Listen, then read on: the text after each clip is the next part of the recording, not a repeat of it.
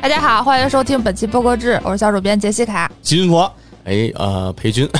今天我们终于来了一位这个新朋友，我们之前一直在节目头邀请大家来串台，终于得到了这个响应，非常感谢，开心。那介绍一下自己啊，我呀啊，哎呀，我这从哪开始介绍呢？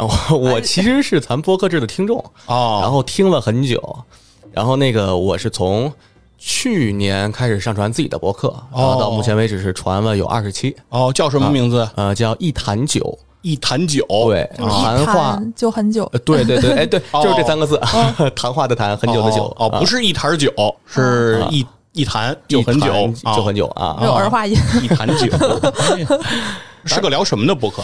就也是随便瞎聊，就刚开始其实是这样，它跟我常听的播客的其实很像，我基本上像听日谈，像听无聊斋，这些还是比较火的博客。嗯，完了就有点像他们那个风格，就还是说朋友之间聊天哦啊，然后可能有的时候是某个话题可以深入聊聊之类的哦。啊，然后你们经常请嘉宾吗？做访谈？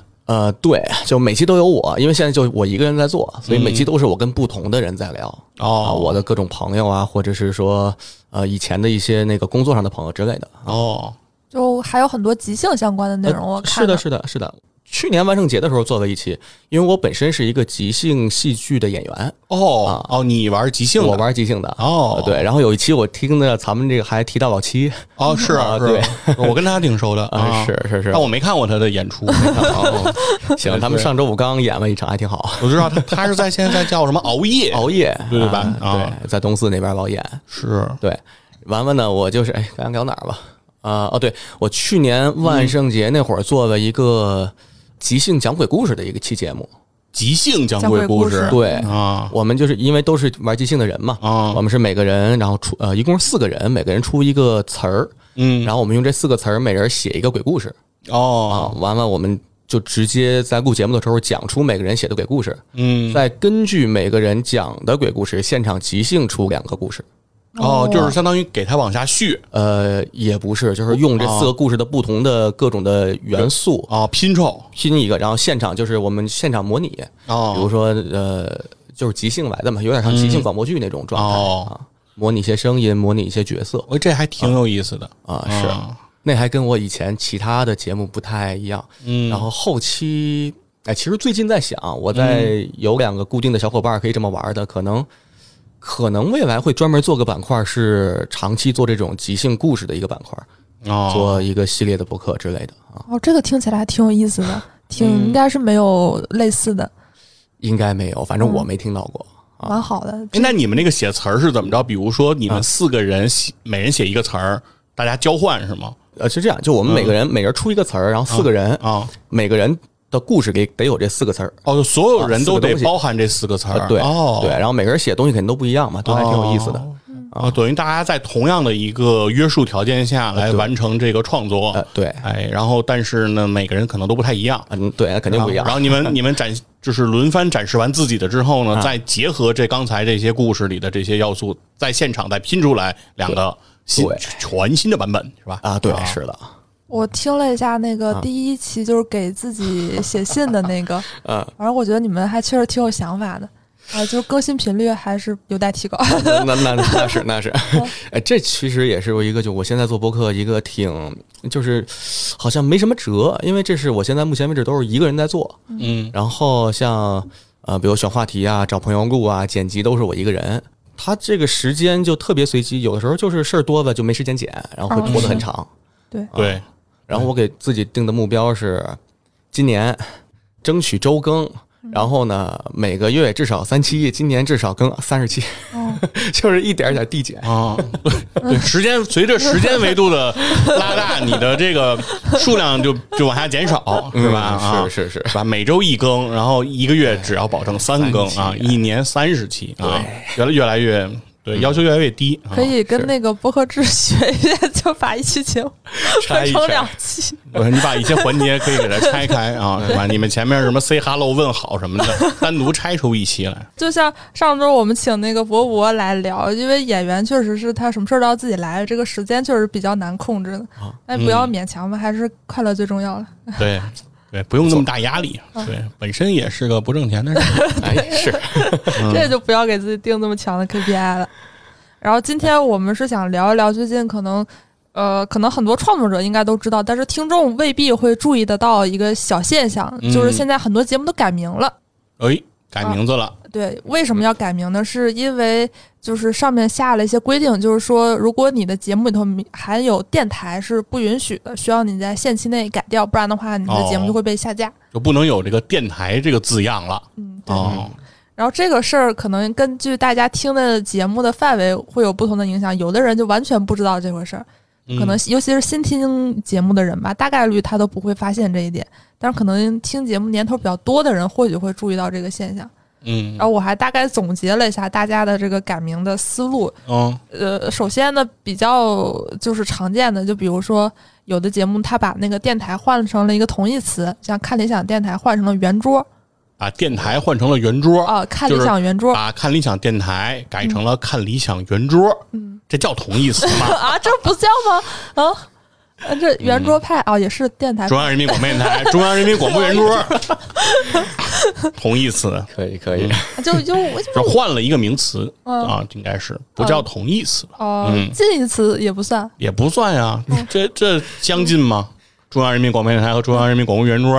哦，哎，你这么说，我突然觉得圆桌好像是不是感觉更就是没有那么强的公共性，它是偏私人的。对，就是大家就是一起在圆桌旁边开个会，但是也不是说面向大众的一个。对，圆桌我觉得就比较大众了，就谁家里都有圆桌吧，都可以有圆桌吧。但是不能谁家都有一个电台吧？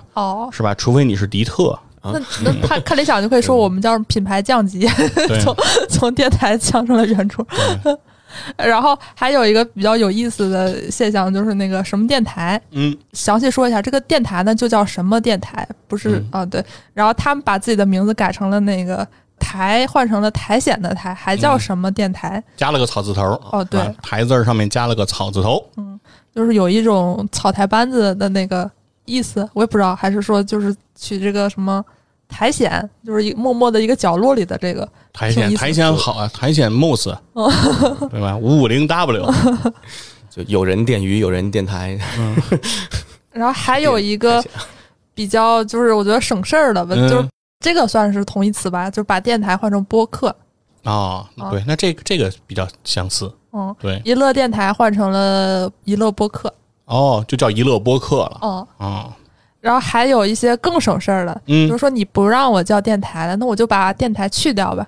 比如说这个惊奇电台改名叫惊奇，变成了那个杂志，看过吗？就叫惊奇了。对，还有一个隔壁电台改名叫隔壁。就把电台两个字删掉就行了。也行。其实我觉得这两个名字还挺妙的，比如惊奇，因为那个惊奇电台是讲科幻的嘛，我有很多人的那个科幻或者说鬼故事或者什么。启蒙就是那个杂志惊奇，前一阵子院长还买了一本，我还看了一下，现在就不怎么惊奇了，就变成那种反正就一般吧。然后还有隔壁电台的这个换成隔壁，觉得也挺对的。之后还有两个就是我觉得很戳我笑点，不知道大家能不能 get 到，就是翻转电台改名叫翻转台电。要是有阅读障碍的人看完以后说没变呀，对吧？你要给院长看，院长说翻转电台，翻转电台翻转电台变成了翻转电台，这没有变化呀。然后还有一个叫那个大风天电台，是那个宁佳宇他们那个大风天喜剧的那个播客嘛，改名叫了大风天台。我当时大风天台，大风的时候上天台很危险呀。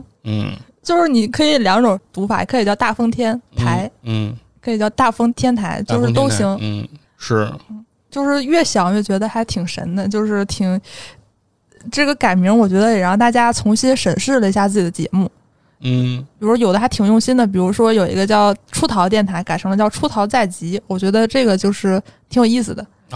还有一些完全我到现在也无法理解，也不知道为什么，就是比如说6层楼的节目叫一个普通电台，他没有改名叫什么一个普通或者一个普通播客，改名叫当个事儿。那他的 logo 也得变了吧？因为他最早的 logo 就是那个一个嘛。对，那他现在名字里如果没有一个了，他名字现在是什么呀？当个。好像就是当个事儿，好像就是一个横条里头写了四个字哦。但是如果过度解读的话，我觉得可能就是说它也算是一个节目升级。就一开始我就是普普通通的做一个节目，嗯啊，就是现在我随便做一做，就先当个事儿。现在我当个事儿做，嗯，之后可能叫什么严肃播客类似的啊，越来越正经。嗯，就我觉得这个政策本身它虽然是个意外，但我觉得也是一个契机吧，让大家对于自己的节目有了一个更深的思考。嗯。就是大家通过这次改名更明确一下自己的定位。对，嗯，比如说，我记得早期我有一阵子好像对播客制 Pro 最近也改名，但是不是受这个政策影响，就是本身就是说和播客制这个关系很怪嘛。嗯。然后之前我记得老袁说好像叫超频 FM， 我当时第一反应太土了，是有点，就感觉如果你现在做一个什么节目里头带个什么 FM 或者电台，我自己就会第一反应就觉得。有点落后这个时代，我说不出来啊，没有什么针对性，就是我自己会觉得说不太好。是，嗯，对，就我觉得很早以前带电台啊，带 FM 就已经开始给人感觉有点土的感觉了，对吧？然后最早期的很多节目都喜欢带上这个，哦，对吧？追上一个电台，追上一个这个，好像显得自己就跟别人不一样了，嗯，对吧？就觉得自己这个东西是个正经事儿。就这么个感觉，但是很早以前，我觉得就已经开始，大家逐渐新起来的这些播客起名的时候，普遍其实大家都不带这个电台和 FM 这种字样出来了。我自己感觉，就比如说以前可能大家听播客主要是在网易云或者是喜马拉雅这种，要么是有有声书，要么就是音乐。如果你叫一个什么电台 FM 或者调频，就是能显示出来，大家大概能看出来说你做的。到底是个啥？就是你不是在读什么书，也不是在唱什么歌之类的，就是能显现出来。但是因为现在有小宇宙啊，或者是喜马拉雅也有专门，还有网易云都有自己的播客频道，大家没有必要再说自己做的东西是什么电台什么之类的。嗯，还真是。我记得我最早看的带 FM 或带电台的就是故事 FM。哎，对我头一次。看到这个名字的时候，就觉得这个名字就真的就很老，太老气了。而且它就是也很直接嘛，就故事 FM 讲故事的嘛。然后后来听内容是真厉害啊。嗯，那你起名字，比如这个一坛酒，哎，你当时是怎么个思考模式呢？我当时起名，我当时肯定是没想往什么 FM 什么电台那方向走。嗯，我当时其实有一个备选的名字叫《把话说完》。我其实原本有一个这个名字，把话说完。对，因为当时最早那个谁，罗振宇有一次访罗永浩，然后用的是这个“把话说完”这四个字儿，然后我当时特别喜欢，因为他当时那个意思是说，就一个人说的话嘛，总是被就是说不完嘛，然后这次给他一个很长的时间让他把话说完。好像是那次那个访问是。十几个小时吧，对对，时间特别长，对对，10多小时好像一直在说话。这俩人也是都挺能说，都一个人能说5-6个小时都没问题。对，然后那个节目我就看了，看完之后，反正在我心里留下印象了。嗯，之后就想着说跟人录个。就是我自己录播客的话，不管是什么话题或者有什么想法，不管是我的话还是其他主播的还是嘉宾的，就大家都说痛快了啊，这个东西畅所欲言。对，想叫这个名字，后来没叫它是因为我担心，会误会。比如说我们聊一个话题，就不管什么话题吧，叫这个名字，感觉把话说完是要把这个话题的话说完。但是感觉就不太可能。因为一个话题太大了，我们最多是我说我们自己就说的挺久，然后后来琢磨琢磨，再加上我挺爱喝酒，然后就后来选了一坛酒这个名字，也是个谐音梗，就像我们这些人就爱玩这东西。还好你们是3个字，如果是4字再加谐音梗，就属于那种什么？怎么说？就是现在播客最常见的就是这个，4个字，然后加上谐音梗，然后是这个世界上最难记的这个播客名字，基本上3个字还好一点，4个字的真，尤其是替换一些成语什么的。对，他们会改一些成语里面的字儿嘛，然后这样你在搜索的时候会搜不着。那挺那什么的，挺难受的。对啊，其实播客起名是挺难的一件事儿，现在来讲的话。就是挺难的，但是也出现了这个定式嘛，基本上就是如果你是一个有名的人，你就会叫谁谁谁的播客，就是你这个人名就是最重要的核心。啊，对啊，那你要是明星，肯定是要把自己名字给体现出来啊！啊，对，什么彭晨杰的真实生活、沈一斐的播客，第五说类似的吧，就是你的个人 IP 比较强。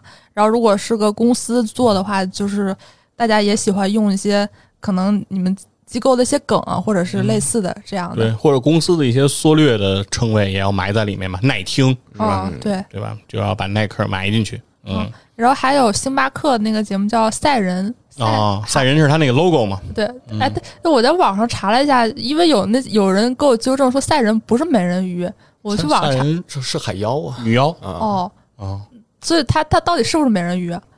就美人鱼是他的一个亚类型，包括在其中是吗？我不知道啊，我去网上瞅了查了一下，好像听过传说说那个东西它会就唱的歌特别好听，然后会吸引这个海员前去就开船过去，然后他们就把这个船都沉，然后把海员吃掉什么的，是个属于一个妖精的那种东西。所以星巴克这个命名思路我非常不理解，我觉得还不如叫什么韩王，就是哦，可能是那个就是星巴克在海外赛人的这个形象是比较深入人心的。哦啊，对，在咱们这边可能就是星巴克这三个汉字啊，什么星爸爸什么，对对对对 ，Starbucks 可能特别的有这种产生这种联想，但是可能在海外，可能是它那个 logo 更加的让人能记忆深刻。嗯，对，因为好像我记得是星巴克还挺在意它那个 logo 的，就是它最老的那个店西雅图的那家星巴克，好像是和其他的星巴克的那个 logo 是不一样的。哦，他那个 logo 的是后期做过替换和升级的，对，但是最老早期蛮吓人的，对对，但早期的那个风格好像是在那个老店还是一直保留的，哦，所以他对于他来讲，他那个 logo 是一个他比较看重的文化，其实我就想就是这个播客起名，就是说到简单聊一聊不同这个媒介人起名的一个策略，就比如说我看那个 B 站比较多，我觉得 B 站上基本上就两个类型。就是要不然就是也差不多就是个人 IP， 什么王师傅和毛毛小毛，王师傅和小毛毛啊，对，还有什么逍遥散人 LAX， 基本上都是以个人为单位，然后再有一类呢就是机构做的，什么爱否科技先看，我可能看数码区比较多一点，38号车评，类似的就是这种机构。38号车评不是数码区吧？啊，不是汽车区啊，对，但是我关注的数码区人都特别喜欢他们，但我又不看车，所以我就总把它放到数码区哦。然后基本上就是这两种思路是吧？是，但是从来没有。现在好像没有，早期的话可能会有一些人把自己的节目叫什么什么的频道，对，哦对，现在也有，评测那个零食的什么小拉泽频道，但是这个一般来讲也跟有点像说电台 FM， 它是一个有点年代的这个感觉。对，就是做的时间比较长的人爱管自己叫频道，对，因为这个应该是受那个 YouTube 的影响，YouTube 不就是每个 channel， 然后。借此来说一下，对，然后还有就是好多人起网名，这个其实我稍微想吐槽一下，不知道为什么大家在这个网名里头特别喜欢加个食物，就是什么蛋黄派啊，差不多，或者是什么爱吃花椒的喵酱，都哪儿跟哪儿，真的是一个食物，不是说把那个食物就叫自己的名字是吧？也有，但是很多就是我甚至以前见过一个人名字就是什么。是哪个品牌的面包的一个名字，好多这种是啊，就是好像凸显自己，我也不知道凸显什么，我从来没生活化一些吧，起个名字显得可爱一点吗？对，都卖萌是吗？就不太怎么了，就是如果就是我你对食物是有什么意见吗？就它不重要啊，就是你不爱吃香菜，你为什么写网名？你点外卖的时候你备注一下可以，你为什么？为什么要告诉大家啊？对啊，就是很多人那个名字我一加我就，你为什么要说这个呀？你能不能说点有用？这是我自己不太理解啊。如果有冒犯到的话，欢迎大家给我解释解释，为什么大家要起这个名？然后还有公众号，我觉得它命名的思路也比较有意思。主要还是就我可能关注的类型以这个为主，就是两类，一个是场景类的，就比如说什么公路公园儿，哎，是不是高速公路还是什么？哎，完了什么的，就类似的吧。就是还有什么跳海大院儿，类似的，就是它会有一个场景感。一个地方。对。这好像全都说错了，也没有特别爱看。然后，然后主要还有就是一些媒体类的，然后说自己叫什么名字，然后再就是 IP 个人 IP 类的，就是自己叫什么名字，然后谁谁谁的那个什么读书频道，谁谁的阅读分享，这些，但是说到最后就是说，基本上会有一个小特征，就是一个成熟的媒介，它基本上里面的人是不会以这个媒介的特征来命名的。这个把这句话解释解释啥意思啊？就是 B 站上不会有人管自己叫什么什么 UP 主。哦，就是你说他的 ID 不会直接把 UP 主给写出来。对，因为人人都知道，就是在 B 站上传视频的人是 UP 主。哦，对对对，比如说什么我是新人 UP 主小约翰可汗，不会小约翰可汗新人 UP 主。哦，对，也不会有人在微博上给自己起个昵称叫什么什么大 V。这个其实可以啊，我觉得也是大 V， 可以大咖，一打开思路是吧？所以说就是说回到播客，就是也许以后大家都不叫什么电台，我不太确定啊，但是有可能将来调频 FM 广播也会受影响。其实我觉得广播最应该管，这怎么好像广播还幸免于难？就是说，你的意思是说，是后缀名字里也不应该允许他们加 FM。哦，我自己猜吧，我没有这个可靠信源。哦，但我是觉得那个 FM 那个吧，它可能现在不太好管理，因为你没办法去解释和定义这个 FM 是什么。哦，对吧？也许人家说人家这是一个词儿的缩写呢。哦，也可能，对吧？拉面，对，撒梅，是吧？就这种，那你怎么会去禁止他用两个字母呢？哦，吧，这个可能很难。对，我记得之前哪个群吐槽什么故事 FM 可以改名叫什么 SM， 故事 SM 听着吸引人了，或者叫 MF， 就是对于。就跟那个翻转电台一样，或者什么 FIN， 看着也差不多。就是如果说其实这个事儿是说明一个小标志吧，不管大家如何看待，就是说明播客已经到了下一个阶段了，真的不是元年了啊！是，对，就是不能再用什么电台调频，就是被人关注了吗？对对，国家法律法规已经开始关注了，就是你已经有影响力了，你不能再随便给自己起名了。对，然后你自己起名的话，其实就像我刚才一开始举那些例子，就是我觉得大家都借此，因为大家改名都是做了一段时间，基本上对于自己的定位也有了一定的就是比较深的理解吧。就比如说可能有的就是会改成叫圆桌，有的改名叫播客，那他们可能自己每个人对自己的节目都有一些不同的想法。我觉得如果大家做一个什么合集，讲一讲自己这个改名的心路历程，应该都是有不少的。对，因为起名字本身其实还是挺复杂的一个过程，对吧？刚才这个一坛酒讲了讲这个一坛酒的名字的来历，就是大家还是会从很多备选方案当中进行这种筛选啊和这种变形啊，然后最后才能筛选出来一个名字。一个名字好不容易筛选出来呢，用了一段时间跟你说然后要变不让用了，对，你会确实说会给人造成很大的麻烦吧？但是麻烦的同时也是一个好事吧，就是大家对于自己的定位更清晰了。然后我觉得比如说像六层楼这种，我觉得他可能是不是以后就要好好做了，正好之前没起好，趁着机会改一好名。人家以前也没说不好好做，但是他可能就是自谦一下。对，以前觉得说自己水平有限，但是很用心，现在觉得自己水平可能上来了，至少用心做了，可能是开始当个事儿了啊。当个事儿也是一种自谦的说法，对，人家觉得人又没说人家要做成第一，所以说还是一个自谦的态度，然后我其实觉得大家也不要完全对这个事儿就是光是一些吐槽或者不满吧，就是哪里都不是法外之地，你还是啊是要遵从一些这个大家的监管也。其实我觉得对大家来讲可能也算是一个好事吧，你换个角度来思考。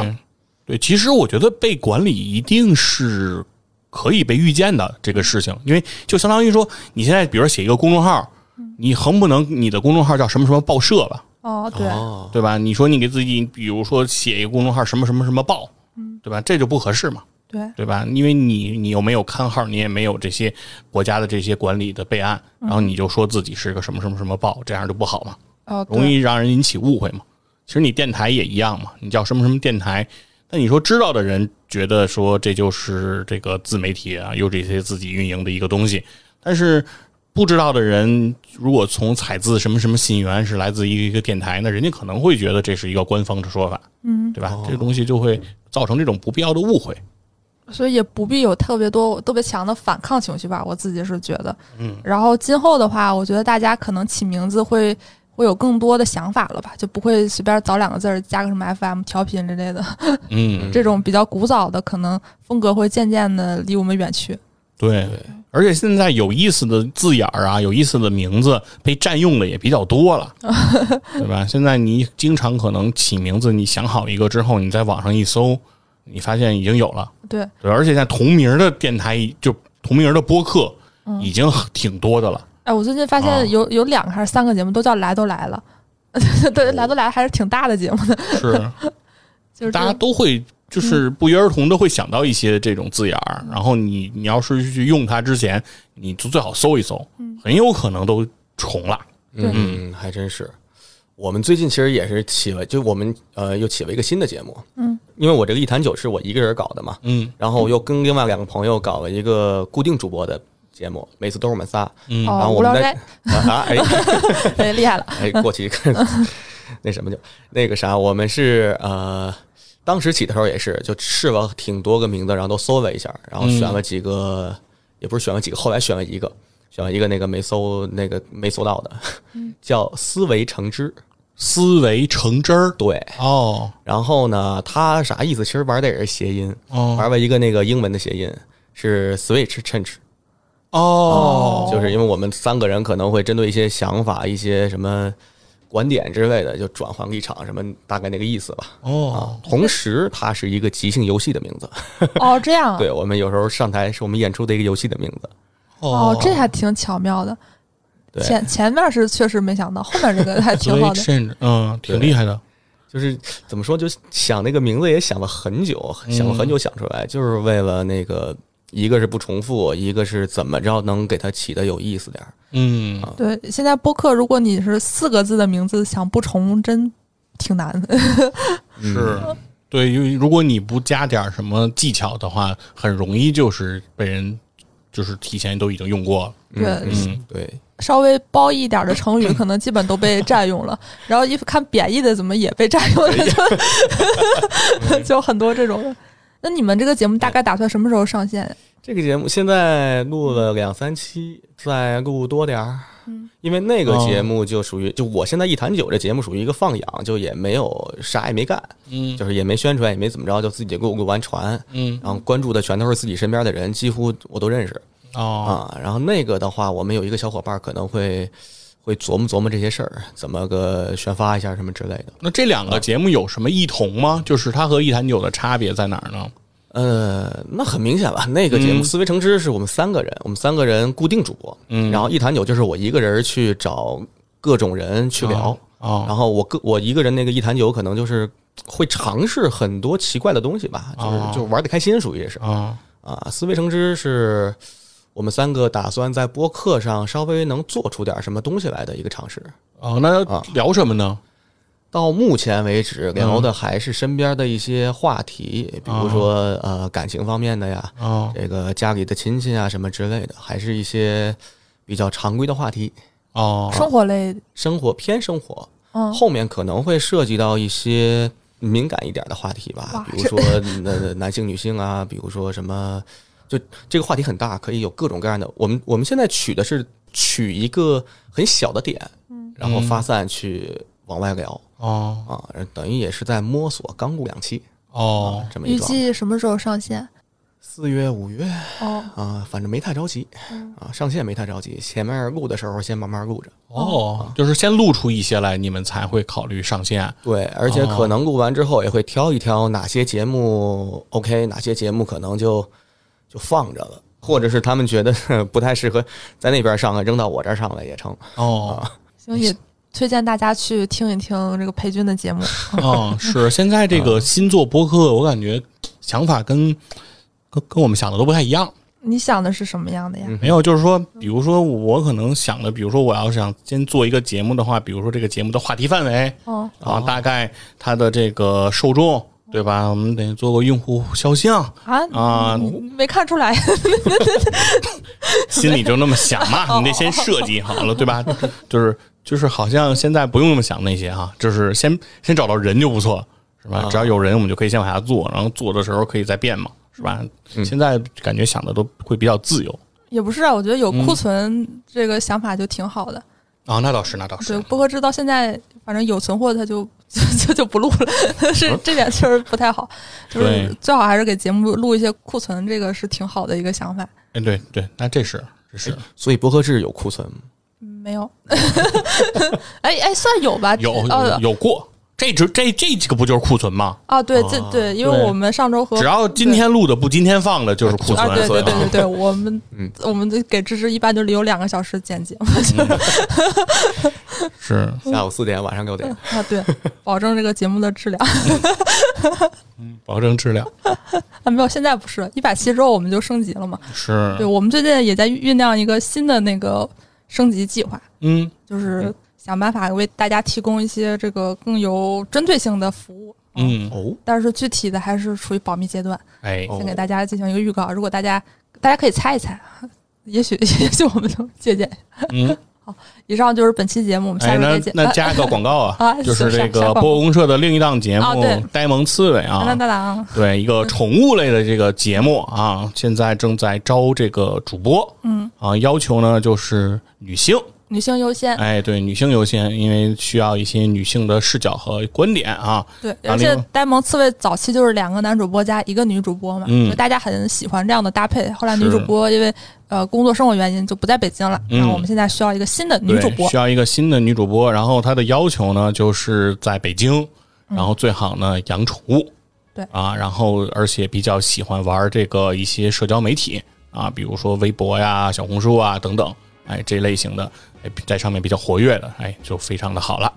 当然没有这些也可以啊，只要是女性主播，然后喜欢宠物，养宠物是，反正感兴趣呢，就可以跟我们联系联系，对吧？对，评论区说一说，然后就会找机会让你和呆萌刺猬的这个负责人啊，和波哥取得联系。对，野史下酒的主播梁波特别帅，算已婚。好，以上就是本期节目。好，拜拜，拜拜。